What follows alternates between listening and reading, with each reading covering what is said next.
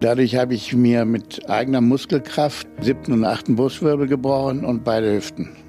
Und dann hat man also mir ohne jegliche Betäubung die Knie durchbohrt und die Stifte durchgezogen und die Gewichte da dran gehängt. Ostwestfälle, der True Crime Podcast der Neuen Westfälischen. Wir sprechen mit Richtern, Zeugen, Ermittlern und Redakteuren über Kriminalfälle aus unserer Region. Spannend, nah und made in OWL. In dieser Episode von Ostwestfälle geht es um die Entführung von Richard Oetker 1976. Richard Oetker studiert im bayerischen Freising. An diesem Abend verlässt der damals 25-jährige und Spross der wohlhabenden Bielefelder Oetker-Familie eine Vorlesung. Etwas früher als seine Kommilitonen, denn den Inhalt der Vorlesung kennt Richard Oetker bereits. Eine Entscheidung, die sein Leben verändern wird. Denn auf dem Parkplatz vor dem Hochschulgebäude lauert ihm ein Mann auf. Der zwingt den Studenten in eine Holzkiste zu krabbeln, die in einem Kastenwagen steht. Es ist der Beginn einer Entführung, die Richard Oetker fast sein Leben kosten wird. Um über die Ereignisse im Dezember 1976 und danach zu sprechen, hat sich mein Kollege Simon Schulz mit Richard Oetker getroffen. Guten Tag, Herr Oetker. Schön, dass Sie Zeit für uns gefunden haben, für die Neue Westfälische. Wir sitzen jetzt in der Oetker-Welt im Raum Budapest Warum haben Sie gerade diesen Ort hier für unser Treffen gewählt? Da habe ich sehr schöne Erinnerungen an, an diesen Raum und an dieses Gebäude. Mhm. Hier wurde ja früher richtig Puddingpulver und Backpulver produziert und abgefüllt. Das war ja eine reine Produktion. Und dann äh, ist es ja umgebaut worden, eben zur Dr. Oetker Welt. Und da kann man sehen, also was sozusagen die Marke ausmacht und die Geschichte von äh, Dr. Oetker. Ich habe hier viele Meetings gehabt. Hier ist auf dieser Etage, was ja ganz wichtig ist, auch das Dr. Oetker Betriebsrestaurant. Ja, da kannte man immer schön mittags äh, Mittagessen. Im Moment ist das ja wegen Corona leider ja äh, halb geschlossen. Da muss man sich das Essen holen und darf nur am Arbeitsplatz essen. Und ansonsten ist dieser Raum besonders schön, weil man hier so einen tollen Blick auf Bielefeld hat. Total, der Blick ist atemberaubend. Ich möchte ein bisschen auf Ihr Studium eingehen, Herr Oetker. Ähm, Sie haben ja Brauereiwesen in Weinstefan studiert. Wie haben Sie diese Zeit erlebt? Ja, ich habe zuerst äh, eine Brauereilehre in Frankfurt gemacht, bin dann nach Weinstefan gegangen und habe da begonnen, Brauerei zu studieren. Das war eine ganz unbeschwerte Zeit. Man war sehr frei. Ich kann nicht sagen, dass ich von Anfang an in jeder Vorlesung war. Habe viel Blödsinn gemacht, habe das Studentenleben sehr genossen, habe viele Menschen kennengelernt und es war wirklich eine schöne, auf der einen Seite eine schöne Zeit, aber auf der anderen Seite musste man natürlich auch was äh, lernen. Und äh, dann die Prüfung kam und dann musste man also zur Prüfung schon vorbereitet sein. Und da kam anfangs meistens der Stress, weil man immer alles vor sich, also ich jedenfalls vor mir hergeschoben habe und dann in der letzten Sekunde gelernt habe. Wir sind so, ja, ich würde mal sagen, von Wirtshaus zu Wirtshaus gezogen. Am 14. Dezember 1976 änderte sich ihr Leben komplett. Sie wurden entführt vom Parkplatz ihrer Universität. Wie ging das genau vonstatten? Also ganz einfach, ich war äh, in einem Seminar. Das fand an dem Ort zu der Zeit wöchentlich statt. Und zwar am Spätnachmittag. Es war also dann schon dunkel, als es zu Ende war. Und ich war ja bereits im zweiten Studium. Ich hatte ja das Brauereistudium schon beendet und hatte mit dem äh, Landwirtschaftsstudium schon begonnen. Und da war ein Grundkurs, und zwar Botanik, wenn ich das richtig erinnere. Das hatte ich aber beim anderen Studium auch schon gehabt. Insofern kannte ich die Materie schon und war früher fertig als die anderen und bin dann früher aus dem Vorlesungssaal rausgegangen, beziehungsweise aus dem Seminarsaal rausgegangen und ging die Treppe runter und wollte zu meinem Auto. Und das Auto hatte ich um die Ecke geparkt. Und da sah ich, wie relativ eng schräg ein anderes Auto auf der Fahrerseite geparkt war. Und da wurde es ein bisschen mulmig. Und dann wollte ich wieder zurück in die Universität, um auf die anderen Kommilitonen zu warten. Und in dem Moment, wo ich mich umdrehte, stand mir ein äh, maskierter Mann gegenüber mit einer äh, Pistole und Schalldämpfer drauf und forderte mich auf und sagte, das Ding macht nur Zack äh, oder Klack. Das bezog sich natürlich auf das Geräusch der Pistole. Und dann fehlen mir äh, Erinnerungen. Ich weiß erst wieder, als ich schon in einer Kiste drin war und der Kistendeckel meine Kniescheiben berührte und mich so reindrückte. Die Kiste, in die Sie gesperrt wurden, die war deutlich kleiner als Sie. Sie sind über 1,90 groß, die Kiste war 1,44 lang. Es muss ja eng gewesen sein, ein beklemmendes Gefühl, hm, stelle ich mir so vor zumindest. Hinzu kam ein Folterinstrument, Stromschläge, die ausgelöst wurden, wenn Sie um Hilfe schrien. Wie war das für Sie? Also ich musste mich erstmal selbst fesseln in der Kiste. Und ich lag in dieser Kiste, wenn sie geschlossen war, wie so ein Embryo da drin, so gekrümmt, nach vorne äh, gekrümmt. Und die Kiste war ja immer in einem Auto. Und an dem ersten Ort, wo wir Halt gemacht hatten, da wurde die Kiste geöffnet und ich musste mir so eine Kapuze überziehen. Und dann wurden mir meine Füße auch noch gefesselt und die Armfesseln musste ich mir vorher schon selbst anlegen. Also es war eine Handschelle, eine Handschelle, die in der Mitte getrennt war und an jedem Ende der Handschelle war ein Seil und dieses Seil war also unten am Kistenboden befestigt. Und ich habe immer über ein Babyphone mich verständigt mit meinem Bewacher. Und in der ersten Nacht sagte er dann so, jetzt äh, müsste ich schlafen und er würde jetzt auch schlafen gehen. Und sie hätten einen, äh, einen Mechanismus konstruiert, dass wenn ich Lärm machen würde, also um Hilfe rufen würde oder sonstigen Lärm machen würde, würde ich einen elektrischen Schlag bekommen. Und ich dachte, na ja, vielleicht ist das Einschüchterung, aber sah dann, dass das eine Kabel isoliert war von den Handschellen und das andere war nicht isoliert. Und da habe ich mir gedacht, na ja gut, also wenn sie da schon einen Unterschied machen, dann wird das schon was Wahres dran sein. Und war ganz ruhig. Und nächsten Morgen, als mein Bewacher wiederkam, ging auf einmal dieser Stromschlag durch den Körper. Und es ist einfach so, wenn Strom durch den Körper geht und der Körper nicht fixiert ist, dann schlagen die Gliedmaßen aus. Und in dem Fall konnten ja die Gliedmaßen nicht ausschlagen, weil ich ja da äh, fixiert war in dieser Kiste. Und dadurch habe ich mir mit eigener Muskelkraft, weil sich, wenn Strom durch den Körper geht, jeder Muskel zieht sich zusammen, habe ich mit eigener Muskelkraft mir siebten und achten Brustwirbel gebrochen und beide Hüften. Das war kein Folterinstrument, sondern es war für die eine, eine Sicherheit. Mhm. Ein Stromschlag wurde versehentlich von dem Entführer ausgelöst. Was haben Sie sich in diesem Moment gedacht? Da denken sie gar nicht. Da, da, das schmerzt unheimlich und der Körper bebt. Aber ich war immer bei Bewusstsein. Aber in dem Moment habe ich natürlich Angstzustände, also Lebensangst gehabt. Ja. Aber sonst nicht viel gedacht. Aber ging ja auch nicht so lang. 21 Millionen D-Mark an Lösegeld wurden ja gefordert, eine wahnsinnig hohe Summe. So ein Betrag wurde bis dahin noch nie gefordert bei einer Entführung. Wussten Sie damals, wie hoch die Summe ist? Ja, während der, während der Entführung. Also es gibt das sogenannte Stockholm-Syndrom. Wissen Sie, was das äh, besagt? Ja, dass ein Opfer sich mit dem Täter gemein tut. Genau, genau, sich annähern. Und davon wusste ich und da habe ich mir gedacht, also das forciere ich doch. Also diese Annäherung zwischen, zwischen meinem Bewacher und mir. Und ich war immer sicher, dass ich eines Tages rauskommen würde und habe mir so gut wie möglich alles gemerkt, was ich nur gehört habe oder aus den Gesprächen abgeleitet habe. Und äh, so erzählte er mir auch die Höhe der Forderung. Und da habe ich nur gedacht, ja, das äh, können wir gar nicht zahlen. Das ist gar nicht möglich. Ja. Und habe sogar noch versucht zu handeln.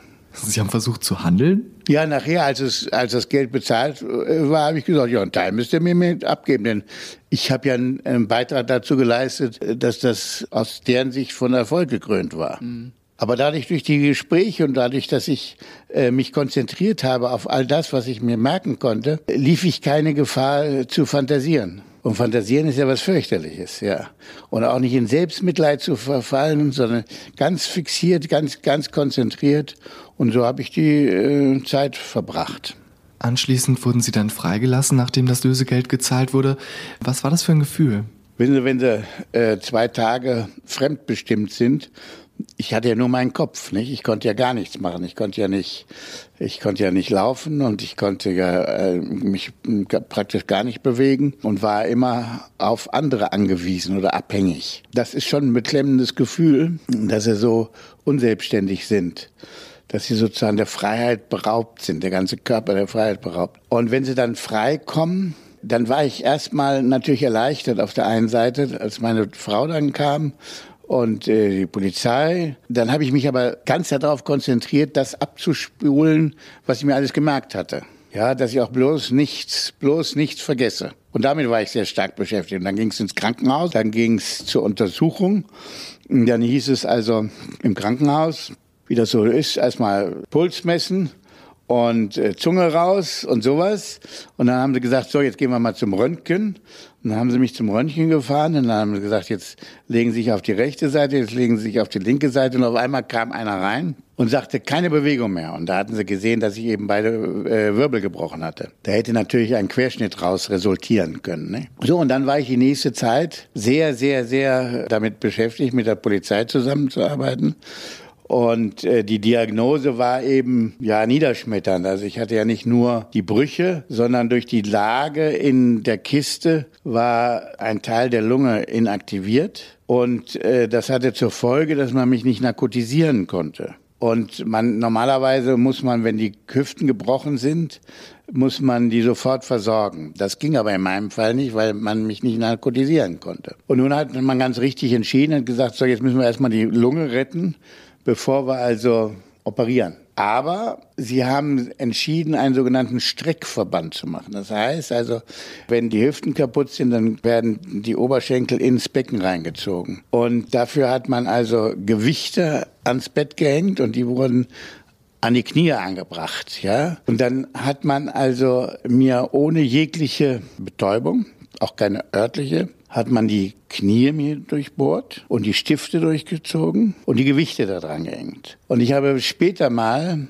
anlässlich eines Vortrags für den Weißen Ring eine etwas ältere Dame kam auf mich zu und fragte mich, ob ich mich an sie erinnern könnte. Dann schaute ich sie so an und sagte, nein, ich habe keine Erinnerung an sie. Ja, sie wäre damals in der ersten Nacht äh, meine Anästhesistin gewesen, äh, die die ganzen Monitore äh, überwachen musste und musste dann unverrichteter Dinge neben mir sein, äh, währenddem die mir die Knie durchbohren. Und während des Bohrens hätte sie mich gefragt, so sinngemäß, wie ich mich denn fühlen würde. Und meine, meine Antwort wäre gewesen, na ja, wie man sich so fühlt, wenn einem die Knie durchbohrt werden. Ich will damit nur sagen, überhaupt insgesamt leite ich das aus dem allen, was ich erleben musste, ab. Wir Menschen haben viel mehr Kräfte, wir halten viel mehr aus, als wir glauben. Also ich kann mich an die Gegebenheiten überhaupt nicht mehr erinnern. Da ist wahrscheinlich der Adrenalinausstoß so hoch, dass sie also viel größere Kräfte eben freisetzen, von denen sie eigentlich gar nicht glauben, dass die existieren. Und das ist natürlich für mein späteres Leben sehr beruhigend gewesen und immer noch. Ja, obwohl von der Spritze habe ich heute auch noch Angst. Hat Ihnen diese Einstellung auch als Konzernchef von Dr. Oetker weitergeholfen? Ja, mich bringt man nicht so leicht aus der Ruhe.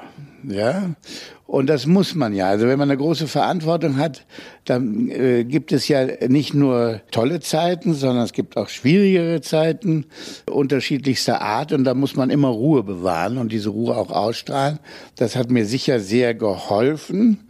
Aber ich hatte zum Beispiel eine Zeit lang die Verantwortung für Personal und dadurch, dass ich ja so viel erlebt hatte, habe ich sehr viel relativiert, so dass ich also gar nicht so von vornherein so sensibel war über Konfliktpotenziale zwischen Menschen. Ja, und äh, musste natürlich in der Position miterleben, dass es meinetwegen Streitereien gab über einen Dienstwagen oder über, über äh, eine zusätzliche Lampe im Büro oder so, solche Dinge.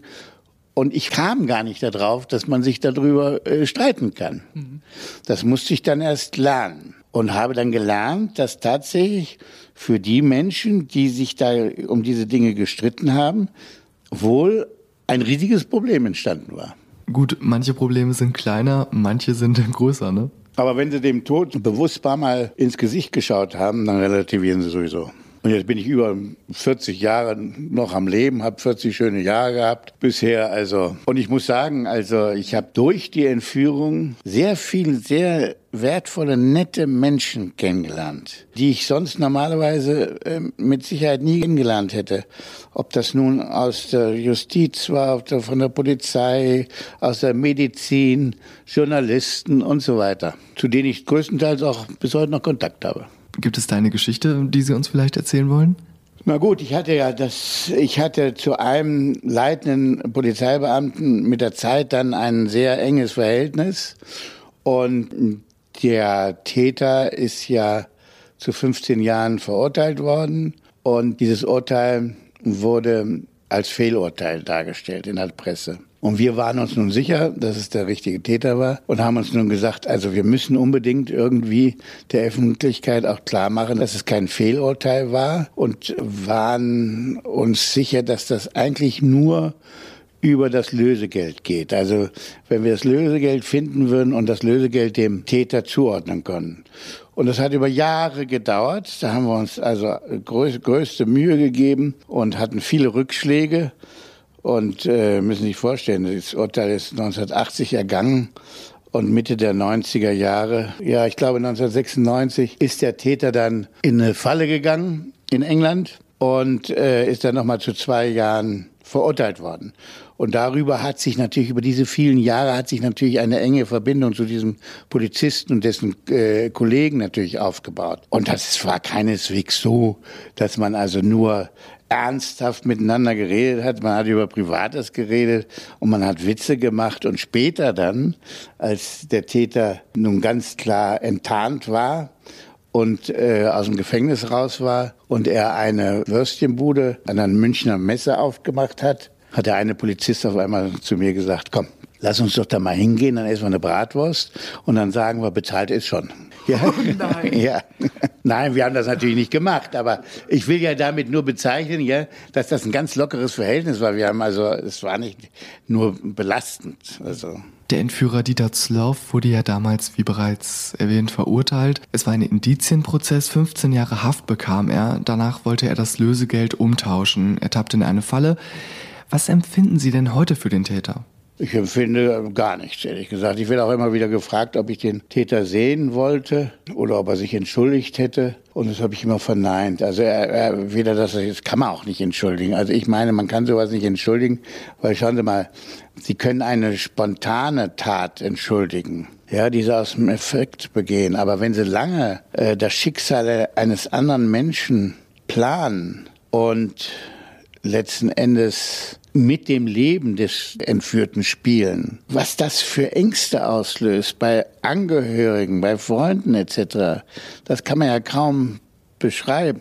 Und ich meine nicht, dass man sowas entschuldigen kann. Den Versuch sollte man meiner Ansicht nach unterlassen. Und auf der anderen Seite, dadurch, dass ich ja lange im Beruf war und sah, wie die Zeit knapp ist und viel zu wenig Zeit für meine Familie hatte und zu wenig Zeit für Freunde hatte, habe ich mir gesagt, also die Zeit, die ich habe, die investiere ich für meine Familie, meine Freunde, aber nicht um einen Täter äh, zu sprechen oder zu sehen. Aber ich habe das ganz große Glück und ich glaube, das kann man gar nicht lernen, sondern entweder hat man das oder man hat es nicht. Ich habe überhaupt keine Rachegefühle und ich habe auch kein Hassgefühl. Auch während des Prozesses nicht?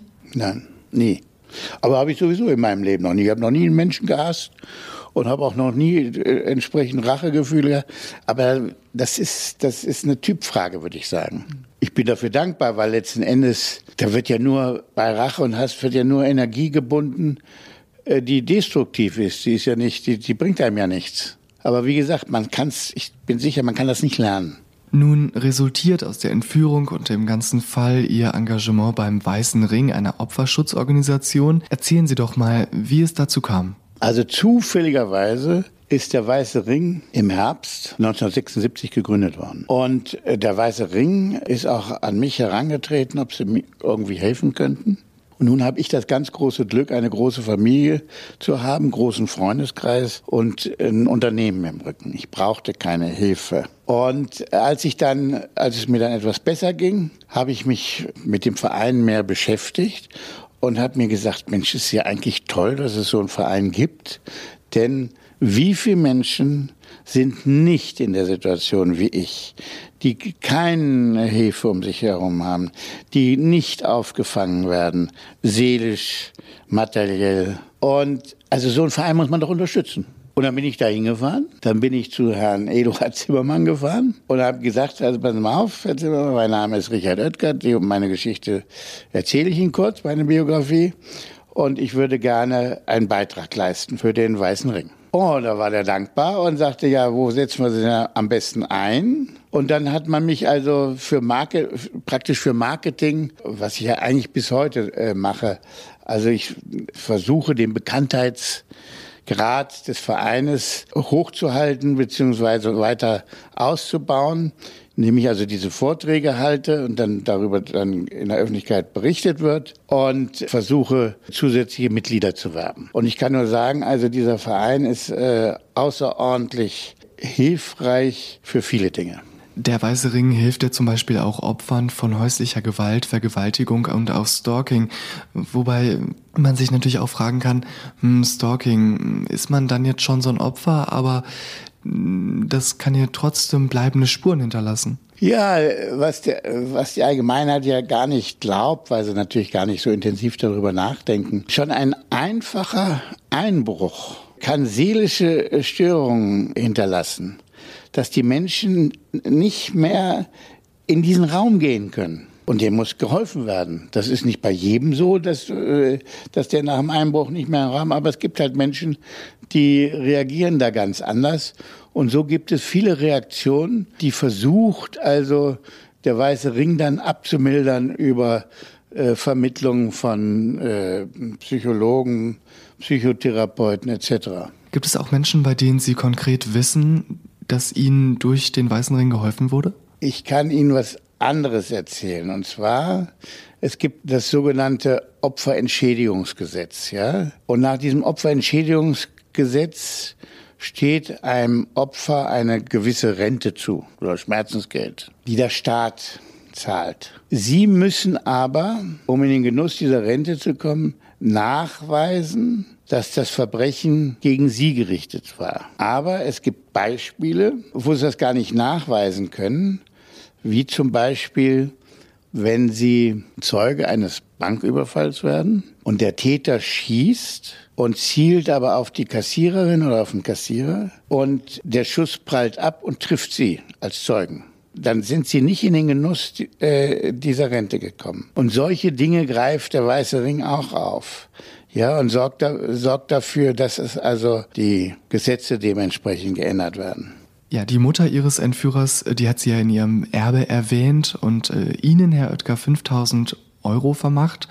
Sie haben das Geld verdoppelt und an den Weißen Ring gespendet. Was dachten Sie sich, als Sie das hörten? Oh Mensch, 5000 Euro bekomme ich jetzt von dieser Frau. Ja, das fand ich eigentlich eine tolle Geste. Ich überlege gerade, war es die Mutter? Ja, es kann sein, dass es die Mutter war. Das fand ich eine großartige äh, Geste. Die äh, arme Mutter konnte ja nichts dafür, dass ihr Sohn diese Tat begeht. Und die hat mit Sicherheit darunter auch gelitten. Und äh, das fand ich eigentlich eine, ja, eine tolle Geste. Täter werden ja oft in den Medien glorifiziert. Es wird oft und auch viel über die Täter berichtet, weniger über die Opfer. Ähm, haben Sie das zum Zeitpunkt des Prozesses auch so wahrgenommen? Ja, natürlich. Also ich meine, es wurde ja bis zum Prozess würde, als als äh, der Angeklagte äh, festgenommen wurde, wurde hauptsächlich über den Angeklagten berichtet. Und es ist zum Teil bis heute so.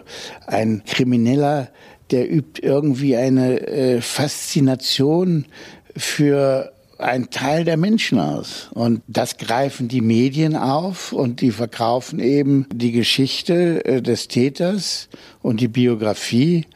Und die Opfer werden oft also einfach vergessen.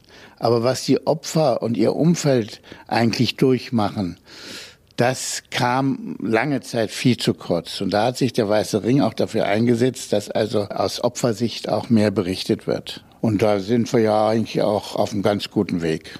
Was könnten denn die Medien aus Ihrer Sicht besser machen, um so eine Glorifizierung der Täter zu verhindern? Besser recherchieren und, äh, und weniger Politik. In dem Zusammenhang. Mhm.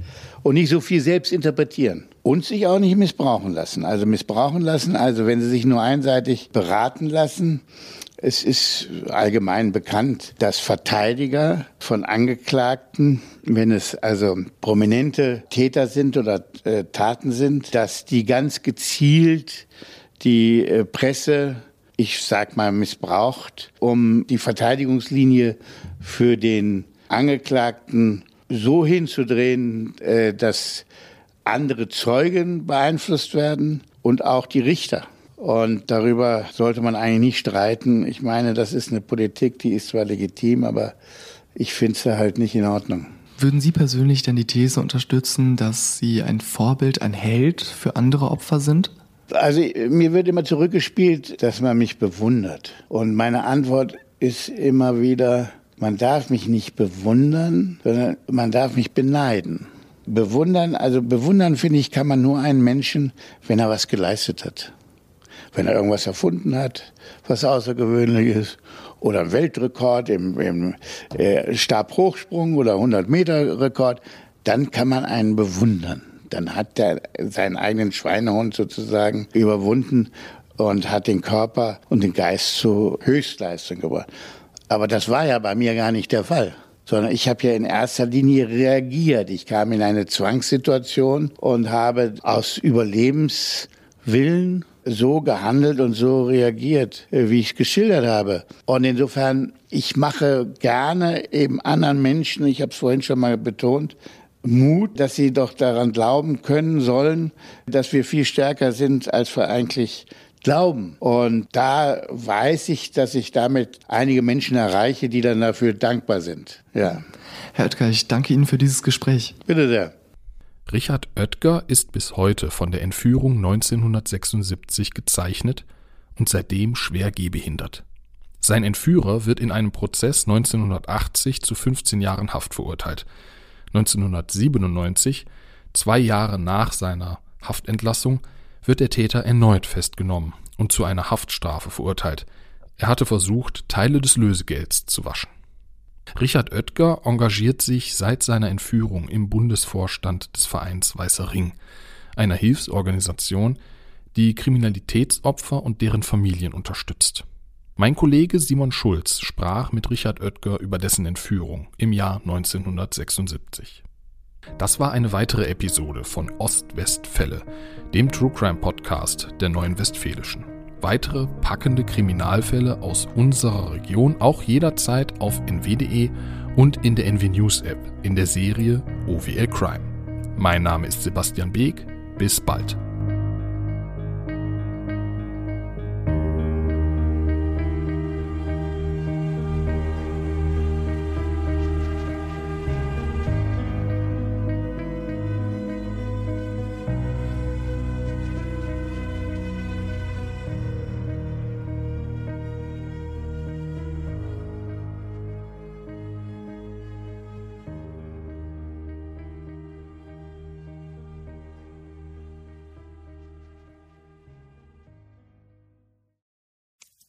Wenn es Nacht wird, kommen zwei tiefe Stimmen in deinen Podcast-Player, um dich mit ihren Geschichten ins Bett zu bringen.